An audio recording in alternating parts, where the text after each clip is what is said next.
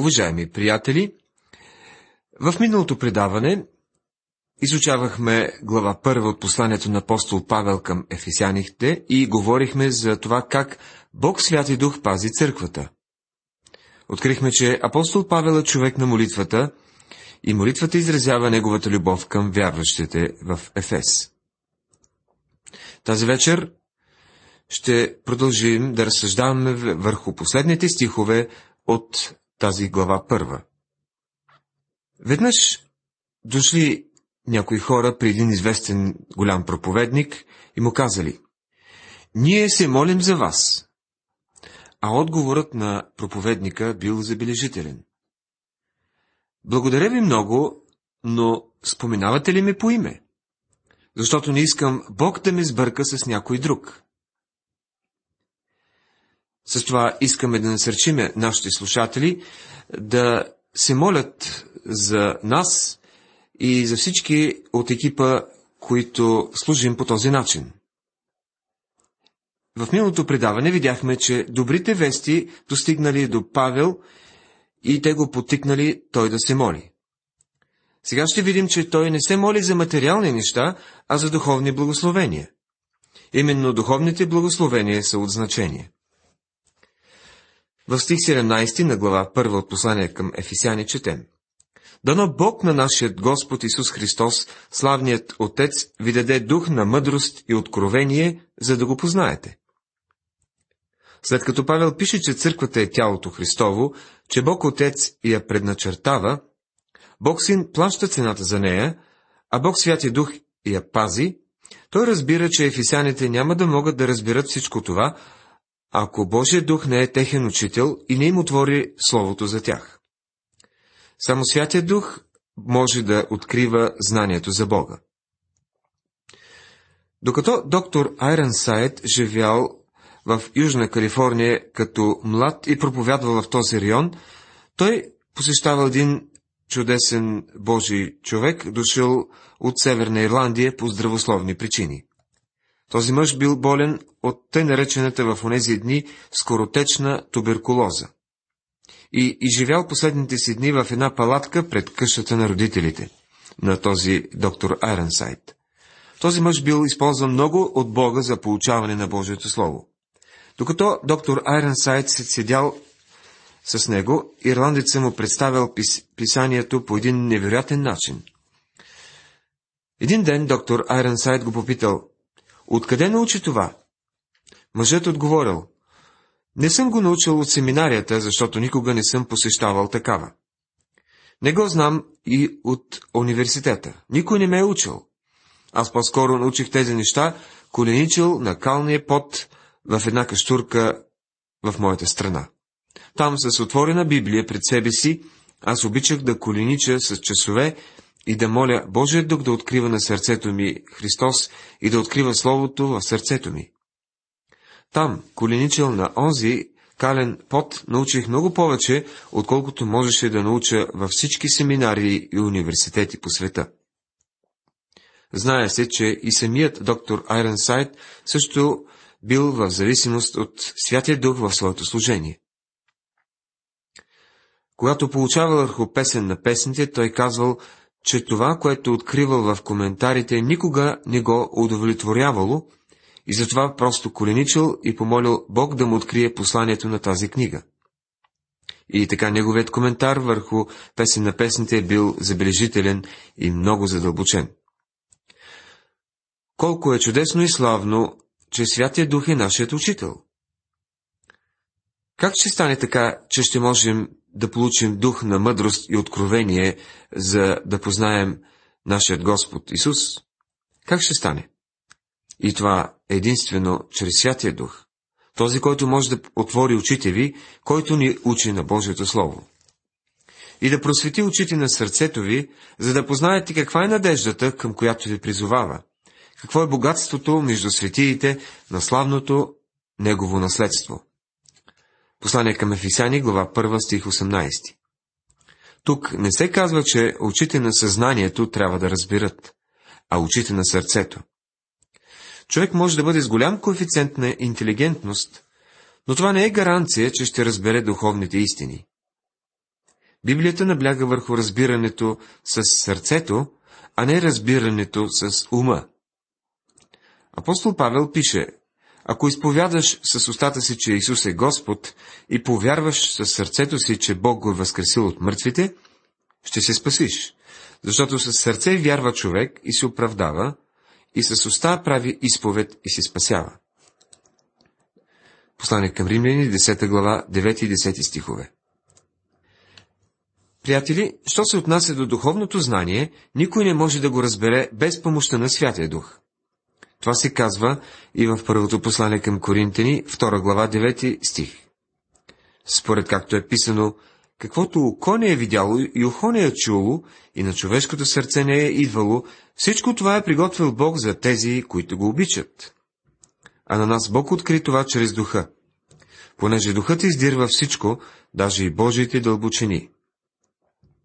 Днес духът на Бога иска да ни учи. Една от причините Божиите хора да не пребъдват в Божието Слово е, че те не оставят Святия Дух да ги учи.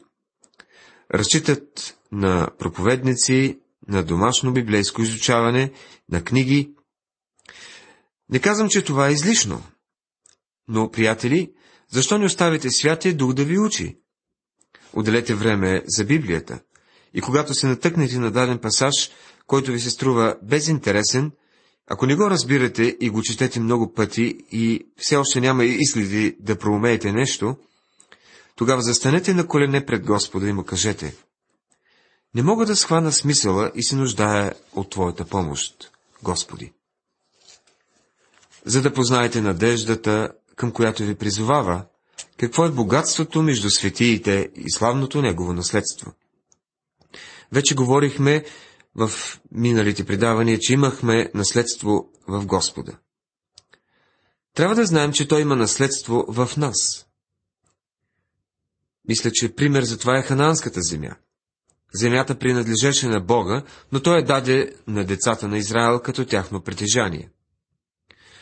Децата на Израел са свързани с тази земя и ще дойде ден, когато Бог ще завладее цялата Вселена и ще получи обратно Израел, както и земята, като свое притежание. Днес вие и аз, като вярващи, сме Неговата църква и Бог действа чрез нас, но ще дойде времето, когато ще владеем и царуваме заедно с Него. Той ще ни обяви за свое наследство. Това е една дълбока, твърде дълбока област, за да я разбира. Имам нужда от Святия Дух да ми изясни това. Апостол Павел продължава своята молба. Колко превъзходно велика е силата му към нас, вярващите, сила, която е според действието на неговата могъща сила. Ефисяните, 1 глава, 19 стих. Можем да допълним колко превъзходно велика е силата, тук бихме казали а, с гръцкият израз сила на динамит сила към нас вярващите, сила, която е според действието или изпълването с енергия на неговата могъща сила. Колко велика е тази сила като динамит, тази изпълваща с енергия сила? Отговорът е в стих 20, с която подейства в Христос, когато го възкреси от мъртвите и го сложи да седне от дясната си страна на небесата. Тя е достатъчно могъща да възкреси Христос от мъртвите, това е огромна сила. Тя е не само възкресенска сила, но и силата, която сложи Христос отдясно на Бога. Това е възнесенска сила. Не се спираме много върху възнесението в нашите църкви. Наблягаме на Рождество, наблягаме на Възкресение, но изглежда разбравяме събитията след това. Замислили сте се някога върху силата, която го отнесе отдясно на Бога? Ето това се казва сила, приятели. Помислете си каква мощ е необходима, за да се изстреля една сувалка в космоса, или каква мощ е необходима да се изпратят хора на Луната и после да се върнат обратно на Земята. Това е мощ в физическото измерение. Мощта, която отведе Христос отдясно на Бога, е същата, която действа и при вярващите днес. Затова Павел се моли вярващите да познаят величието на тази сила – той пише, за да познае Него, силата на Неговото възкресение. Далече над всяко началство и власт, сила и господство и всяко име, с което се наричат не само в този свят, но и в бъдещия. И всичко покори под краката му и го постави да бъде глава на всичко за църквата, която е неговото тяло, изпълнено с пълнотата на този, който изпълва всичко във всички. Послание към Ефисяни, глава 1, 21 до 23 стихове. Павел завършва с изключително възвишен тон. Църквата е тялото Христово, а Христос е главата на църквата. Един ден всичко ще бъде подчинено на Него. Авторът на посланието към евреи заявява ясно. Всичко се подчинил под краката му. В днешно време единствено църквата е подчинена на Христос. Под това трябва да разбираме истинската църква, истинските вярващи. Съществуват много организирани групи, които наричат себе си църкви, но някои от тези църкви са парализирани. Нажалко е да гледаш Божие дете, излегнало се на легло, безпомощно, сякаш умът му е отделен от тялото. Има много църкви, които се намират в такова състояние, има и много отделни християни, които действат така, сякаш, сякаш са отделени от Христос. Той казва, ако ме обичате, ще пазите моите заповеди. С други думи, аз мога да мърдам котрето си, защото моята глава ми подава сигнали, и когато Христос иска да се размърдаме, т.е. да упражниме дарбите, които ни е дал, ние го правим от любов, в противен случай не бихме били свързани с Него. Апостол Павел описва църквата и нашата връзка с нея последният начин. Защото както тялото е едно, а има много части, и всички части на тялото, колкото и да са много, пак са едно тяло, така е и Христос.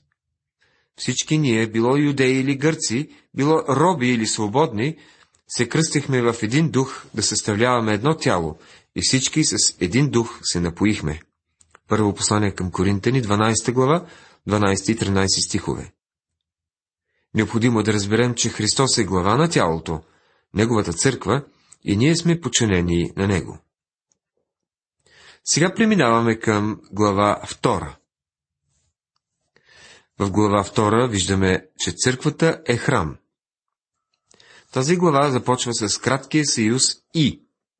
Следователно тя всъщност е продължение на идеята от тази първа глава. Апостол Павел говореше за огромната сила, която възкреси Исус от мъртвите. Ще видим, че тази сила ни направи живи в Христос, когато бяхме мъртви в беззаконието и греха. За такова нещо се изисква сила, възкресенска сила. Това е силата, която толкова много Божии деца искат да преживеят. Франсис Хаваргал е описал по един прекрасен и прелестен начин и съм уверен, че това е молитвата в сърцата на много християни днес. Нека познавам силата на Възкресението. Нека познавам възкръсналия живот в ясно и благо отражение. Нека раздавам от дарове, които даряваш ти, нека да живее живот изобилен, защото ти живееш. Изгледа, че Бог не е твърде склонен да дава сила на човека. И причината е ясна. Бог допусна да минат векове, през които човека не подозираше за атомната енергия. После човекът откри атомната енергия и това промени света. И какви бяха последиците за света? Дали благодарение на, тази, на това земята се превърна в райско кътче? Известно ви е, че света се превърна в ужасно място, защото сега човек притежава силата да разрушава света. В днешно време човекът е опасен. Ако се мислим, че никоя страна не би посмяла да използва силата на атомната енергия, то значи живеем като штрауси с забучени в пясъка глави. Има държавници, които биха прибягнали до тази сила в бъдеще и дори сега, ако знаеха, че биха останали невредими от това. В ръцете на човека физическата сила е опасно нещо. Така че Бог не е склонен да дава сила на човека. Силата на Бога обаче, за която се говори в посланието, е силата, която Бог ще излее в живота на този, който се обърне към Исус Христос. Той ще привдигне този човек от духовна смърт към духовен живот. Тази сила ще бъде показана на света чрез Христос. А днес Господ Исус изявява себе си чрез своята църква. В много отношения църквата съответства на храма в Стария Завет, предшестван преди това от скинята. Сравнението е очевидно. Контрастите са резки и поразителни. Скинията и храма, например, са били направени от изсечени трупи от акациево дърво. За да оформи църквата, Бог взема мъртъв материал и го превръща в жив храм.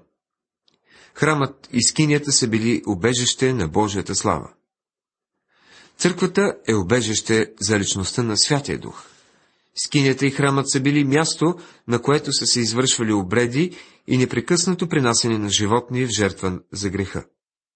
Църквата е изградена върху жертвата на Христос в миналото, жертва, която не се повтаря. Църквата също така не изпълнява обреди. Тя представлява действащ организъм, в който Святия Дух се движи чрез живите камъни. Тук искам да наблегна на това, че Бог не е постановявал ритуали за църквата, така както е имало в храма. Някои хора си мислят, че те са имали църковна служба, която започва с възхвала, молитва, пеене на химни, а после разяснение и слушане върху писанието. Всъщност за тях това е просто безсмислен ритуал, а църквата не е предназначена да изпълнява ритуали. Някой би казал, тогава да не го правим, така ли? Трябва да обясним, че самото упражнение и изговаряне на думи се е превърнало в безсмислен ритуал за много хора. Тези неща трябва да са изпълнени със смисъл.